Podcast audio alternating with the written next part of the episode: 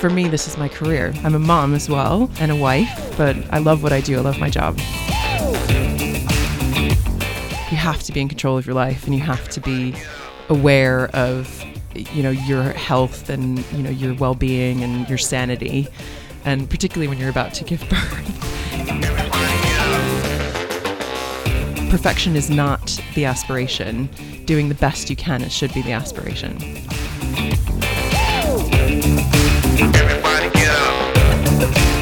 Welcome to the latest episode of Rewire, a podcast brought to you by EG with the aim of rewiring the real estate industry one story at a time. Through this podcast, we'll be looking at all things diversity and inclusion from gender, ethnicity, background, sexuality to diversity of thought and the diverse range of roles available within the built environment. I'm your host, Sam McClary, and joining me today is Kate Vine, a principal at Architects Perkins and Will. Now, Kate is a woman who not only has to manage a team of boys at home, uh, with another one looking very close to arrival here in the podcast studio, which is um, mildly uh, um, scary for me. um, but she's also a woman who's tasked with helping to change the way that developers think about architects in real estate. But before we get to know how Kate is rewiring developers' view of her profession, let's find out a little bit more about her. Hi, Kate. Hello, how are you? I'm very well. How are you? Good, good, thanks. Um, so people um listening will um hear that that's not a um a plummy British accent you No, have there. So no. um, tell us a little bit about uh you, where you're from, how you ended up here. Okay, well, I'm, yeah, I'm definitely not from Leeds or Manchester. um, I am uh, North American, although my husband calls me American because I have this kind of mixed accent. But I like um. American, I think I'm going to trademark that. Mm-hmm. Um, Hashtag it. Hashtag it, definitely. So, yeah, no, I'm from America. I was born in New York City um, on the Upper East Side. Um, when I was little, I actually lived in London and learned to speak, and I had a British accent, which comes out occasionally. A Cockney accent. no, it was more kind of Queen's English accent. And then my older brother, actually, who went to school in South London, had this very kind of rough South London accent. So the two of us together were, yeah, we, we sounded like we were adopted from different families. Um, but yeah, no, so I was born in New York, lived in London for a bit, um, went to school in Connecticut and kind of spent my formative years in Connecticut. Um, and then I went to university in upstate New York um, to a private liberal arts college, which was very much focused on fine art. And my background originally was in fine art. Um, my major at my university was uh, ceramics and textiles, so I very much focused on the kind of craft side, the processed craft side of things. Um, and then when I graduated, I ended up uh, working for a Swedish tapestry weaver for a year, As you do. as you do. um, I'm trying to shorten this story and make it as concise as possible. um, I did that for a year. It was amazing. She was an incredible woman, um, originally from Stockholm, uh, and did these very large scale tapestries, which was part of my major at uni, and it was something I thought I wanted to do. Um, and then I ended up working for an interior designer in parallel to that. So I was kind of apprenticing with this tapestry weaver and then working with an interior designer in Connecticut. Um, and ended up. Do you want me to keep going? We'll keep Yeah, going, no, okay. it's interesting. interesting. You're weaving Um, the story. I'm I like trying it. to. Yeah, exactly. It's like a fabric, the tapestry of my life. Uh-huh. Um, and Helena, the tapestry weaver, her husband, Niels Diffrient, was an, an American industrial designer. He used to work for Knoll uh, and also Humanscale, who were product designers for commercial interiors. And I started to meet some of, you know, through my interior design experience with my um, my other job, and then also with Niels and his friends, and you know, some of the designers that were coming through the studio. Um, I just f- started to fall in love with interiors and ended up moving to New York City and then studying interior architecture. And that was, oh my gosh, that was in 2002 or three, I think I finished my uni, my graduate degree in interiors and moved to London in 2004. Um, one of the reasons I moved here was because at the time design in New York was interesting. There were things that were happening. Commercial interiors was really interesting. Um, but I saw some of the things that were happening in Europe, um, particularly London, Italy, um, France and Germany. And, and I said to myself, you know, I might as well just get a student visa or a, a visa if I could and go over and work for a bit and see if I like it. And what were some of those things that, that caught your eye? Um, they're just. I think European design is is kind of pushing the bound or was pushing the boundaries more than than U.S. design. U.S. design was very um, standardized. It was kind of formulaic. Um, I worked for a lot of big because uh, I also worked while I was at graduate school, and I worked with a lot of large corporations, banks, law firms, um, you know, commercial companies where they'd literally give you a book and say you need to design from this. This is our standards. These are our you know um, guidelines. There was no sense of creativity or flair or interest. Um, so coming to Europe was really eye opening, uh, and there was a lot more freedom and and liberties around you know how to design and how to approach design. So yeah, that was it. I thought I'd be here for two years, and this is now my fifteenth year of being in London. So, um, and I joined Pringle Brandon uh, about three months after I moved here in 2004 and Pringle Brandon evolved and we merged with Perkins and Will about gosh, it must be seven years ago now. So it's all kind of come to that. So yeah, and I've been with them ever since. So I've been with them for yeah, almost 15 years. Fantastic. And and and looking through um, your CV during your, your time over here, you've you've certainly been involved with some exciting projects. Any any highlights for you thus far? Oh wow, there have been loads. Um, I think for me, my career's changed a little bit. So I started out doing design, pure design and being a you know starting out as a kind of intermediate senior designer and running projects. And then in 2007 i started working with microsoft and at the time they were doing something really kind of innovative with workplace and workplace strategy and agile working in particular um, and kind of this activity based working approach. And i really tapped into that and worked with them for about 10 years and did a number of projects with them.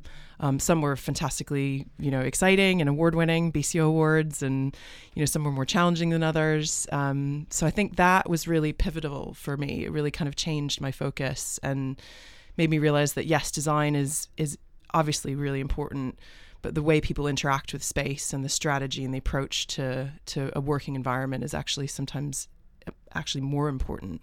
And getting that right kind of sets the tone for the design and lets the design kind of come in its own, if you like. Um, so that was that. That was a highlight, I think, is is that interaction with Microsoft. And and that's something that people, you know, talk about a, a lot now, isn't it? The sort of um, the use of the the space rather than just the look, the look of the space. Yes. And yeah. and how for you, how have you seen that that change? And are enough people getting the value of that and, and what what you guys as as designers as architects can can do to bring that to buildings? Yeah i mean i think uh, clients approach to design and their interiors has changed massively in the last 15 20 years. Um, when i first started it was as i said very kind of formulaic and um, people just they had a lease break they needed to move uh, they would just put in some nice furniture and some nice furnishings. And they say right job's done you know walk away. We'll leave it for the next 10 years and do something else. But i think clients are now much more educated and they're much more in tune with their staff and they understand that their staff need you know a healthy working environment. I think the the concept of well is you know massive for us and trying to implement it but also for clients.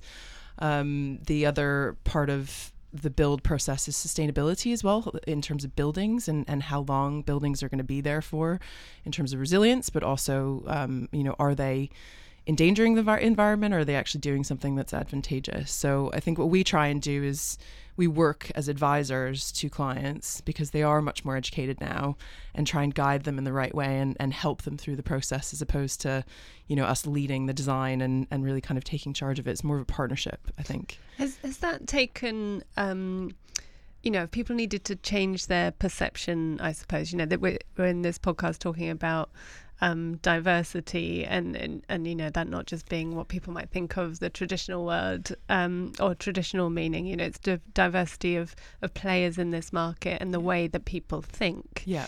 So has that been a, a, a challenge I suppose to get um, a development community or maybe an occupational community to think of of architects, not just the people who, you know, expensive people maybe who make uh, um, buildings look pretty, and actually as as partners, as you said, that can help to deliver um, on the business strategy on, uh, on, making buildings profitable, which is, you know, at the end of the day, that's the, the bottom business, line. isn't it? Yeah. Yes, yeah. I think there is there are some developers out there that are doing. I, I guess you could say the right thing. You know, they're thinking about you know they're thinking about the building from the inside out and not necessarily from the outside in and they're not just thinking about you know churning a, a concept or um, churning an idea and and spitting it out again and selling it for the, to the highest bidder. A lot of the developers now are actually thinking well what can i give back? How can i retain people in this building for longer? Um, you know for example derwent um, if you look at the white collar factory that's a great example of you know, how can I create a community within the city, within a building um, that offers, you know, a lot back to the people and, and the inhabitants of that building. Um, 22 Bishopsgate is another great example of that. They are, you know, it's a, it's a, they call it a vertical city. So, you know, there's various levels of intervention in terms of what the users in the building can use and, and access. And it's, you know, meant to be one of the smartest buildings in the world and all of that. So there are a lot of developers that are there and, and are seeing architects and designers as their partners. You know, how can we push this concept forward? How can we be more innovative?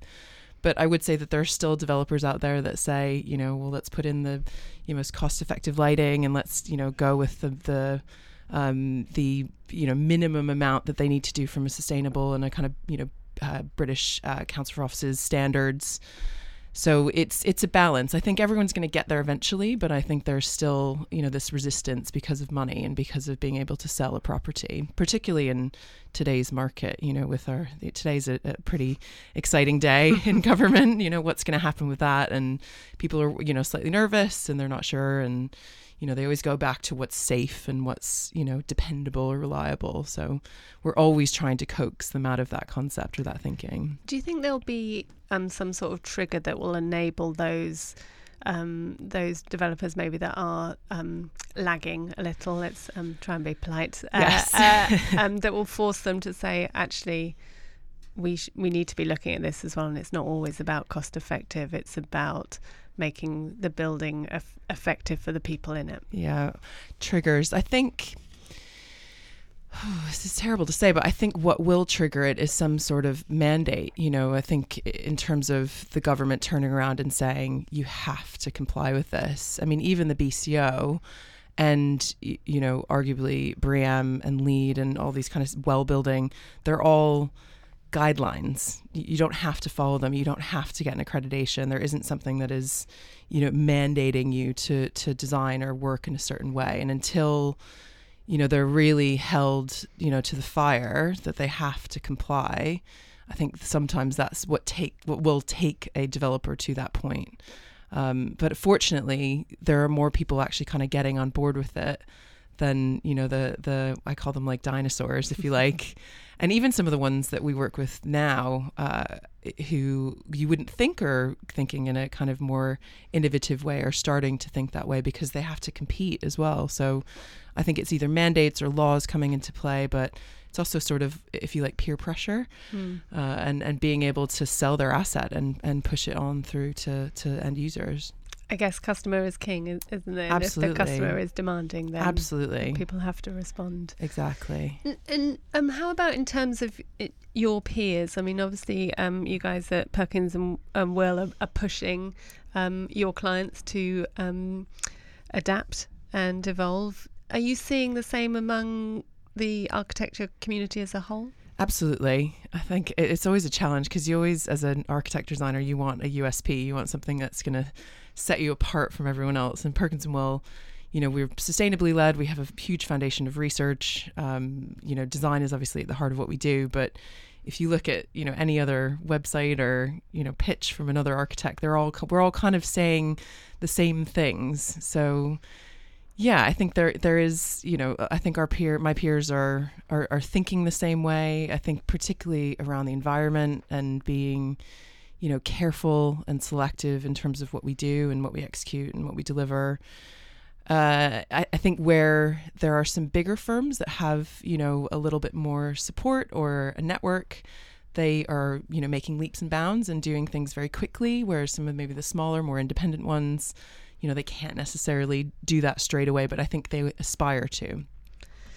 Excellent. Let, us talk about work and um, uh, how you do it, I suppose. Um, you uh, t- just talk, talking and listening to you now, you know you're obviously a busy, busy lady. You uh, you obviously are highly ambitious and uh, want to do a, a, a, great job by by your clients and, and for the firm.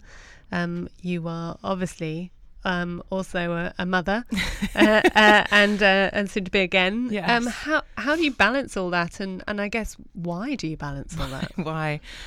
I think for me, I don't know. I think I've always been that type of person that is always looking ahead. You know, what's what's next? How can I challenge myself? How can that sounds really cliche, but uh, you know, I can't I can't sit still. You know, ask my husband. You know, even at home, I'm always pottering about and you know doing something or reorganizing something or trying to figure out a way to to make things better. And I think I've always been that way. And I think you know, I've always been a plate spinner. I've always had multiple things um, going at the same time. Otherwise, I kind of get bored. So, and I think my mother even said that when I was little, that I was always that type of kid that was like, well, I want to learn that and I want to do that and I want to do this and can I do that as well? And my mom's like, just, you know, be selective. but I can't, I can't kind of sit still. I'm, I'm thirsty for, you know, a new challenge and excitement. And, um, but it's not, it's not easy. It's not the most easy thing to do, but somehow I I don't know I, as I say here muddle through I think is the is the term but and how um, supportive um, has the industry as a as a whole been and and um, your company as well and, and how important is that support in terms of work life and yeah. motherhood and all that I mean I think our our firm is particularly uh, unique in that from when I very I think when I first started in 2004 there were two directors that uh, both had kids. So there was there's a kind of senior leadership team uh, that was about 50-50 male female which is actually quite rare. Mm. um, I say back then but back then and they were very understanding and very receptive uh, to the point that one of the the principals, the partners that um, started the firm, that we'd won a massive project in London. And uh, one of the mothers was working four days a week, and and even you know 15 years ago that was kind of flexible working wasn't you know a big thing now. Now it's very much accepted and absolutely fine. And the client of this big project had an issue with the fact that she wasn't in on Fridays. And the partner, I heard the story. He he's told the story, and you know he's very proud of this. We're all very proud of this. But he said, you know that's um, that's too bad. You know that's what we've agreed, and that's what works with her life. And if you're not happy with it, and you know, I mean, this was like the biggest project in London at the time, and you know, it was a coup that we we won it, and we were all very excited. And he very much dug his heels in and said, no, you know, we have to respect that you know she's got this knowledge and experience and she's bringing so much to the table. She doesn't have to be here five days a week you know that's absolutely acceptable. And that's that's the theme and that's been the tone ever since. So for me getting pregnant and particularly the second time now i'm nine months pregnant now. I'm like three weeks away from from number two. Please it's, keep it at three weeks i know i'm trying i'm crossing my legs. Um, but they they absolutely respect that and they you know they value that um, within my firm. I'd say as an industry uh, in an industry as a whole it's getting better slowly.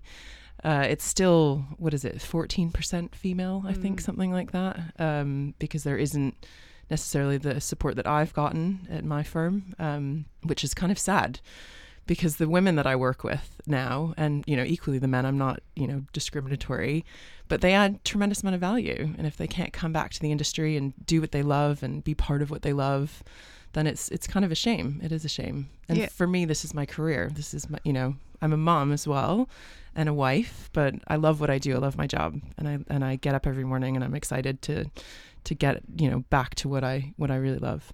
And if you want it all, why not why not have it all? Exactly, exactly. I think that uh, that's um, really heartwarming to hear that that story because I do um, in this little room quite often hear people talking about, oh well, I can't, you know, I I can't do that because the client demands, the client demands, and being able to push back and say, well, actually, if you want the best, she's the best and you can have her Monday to Thursday, but Yes, not yeah. on Friday. And, and being secure enough and um, confident enough to to push back like that is is really something. And I and I hope that all of the firms uh, listening to this podcast follow Please. follow follow that um, Yeah. example because uh, that's how we make the change, isn't it? Those those little little things all add up, and and hopefully in the future we'll have a a uh, much more uh, balanced uh, workforce with amazing people in it. Absolutely. And I think that just to add to that as well, just for my son, my son's my, my first son's very little. He's three and a half. And, you know, I've never really felt that that guilt of putting him into nursery. I know that sounds maybe really horrible and all the mothers out there are probably thinking, oh, there's something wrong with her. but, you know, he's living his life and I'm living my life. And I think he will have more respect for me because I continued with my career and, you know, and I, because of because I love what I do, you know, I think that that kind of uh, understanding and you know aspiration and and respect for women as well when he gets older, I think will be very important. And it, I um, suppose it probably really beneficial to him to see how much you love what you do. Yeah, absolutely. You know, there's, that that's a um, that's going to teach him to find a job that he loves Yeah, to do as well. work can be fun. yeah, yeah, sometimes. Sometimes. hey, this is fun. Yeah, so, you know, exactly, None of us can complain. Um, so I guess to round us off, what are you going to do to switch off for a little bit, and then what's what's your um, sort of top tip for anyone returning afterwards? Ooh, so you're talking about pre and post. Yeah, So pre, I think I, I've learned in the last four or five years that life goes on without you, or work goes on without you. Uh, I think if you'd asked me that question five years ago, I would have had this little panicked look on my face, and I'd be sweating slightly, like you know I couldn't let something go, or. But I will switch off, and I will, you know, turn my phone off. There are a couple little things that might hang over until early next week, but you have to be in control of your life, and you have to be aware of you know your health and you know your well-being and your sanity.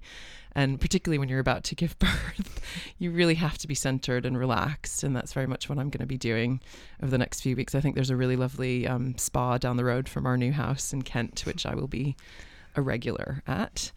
Um, and then returning to work i think the Uh, you always hear about the mom guilt. I don't know if that's something that you've heard, you know, before. You know, this guilt that you're not doing well enough at work or well enough at home or well enough with your husband or your friends and everything like that. And I think my my little tidbit of advice is just put all that noise out of your head and just do the best that you can do on a daily basis. If you do one thing on your to-do list, you've achieved something and you know sometimes things are going to fall by the wayside and you're not going to be perfect at everything i think that's perfection is not the aspiration doing the best you can it should be the aspiration that is perfect advice. And if anyone can even tick off one thing on their to-do list, I think you're a winner. Um, because I fail at that all the time. we all do we all do Okay, thanks so much for joining us.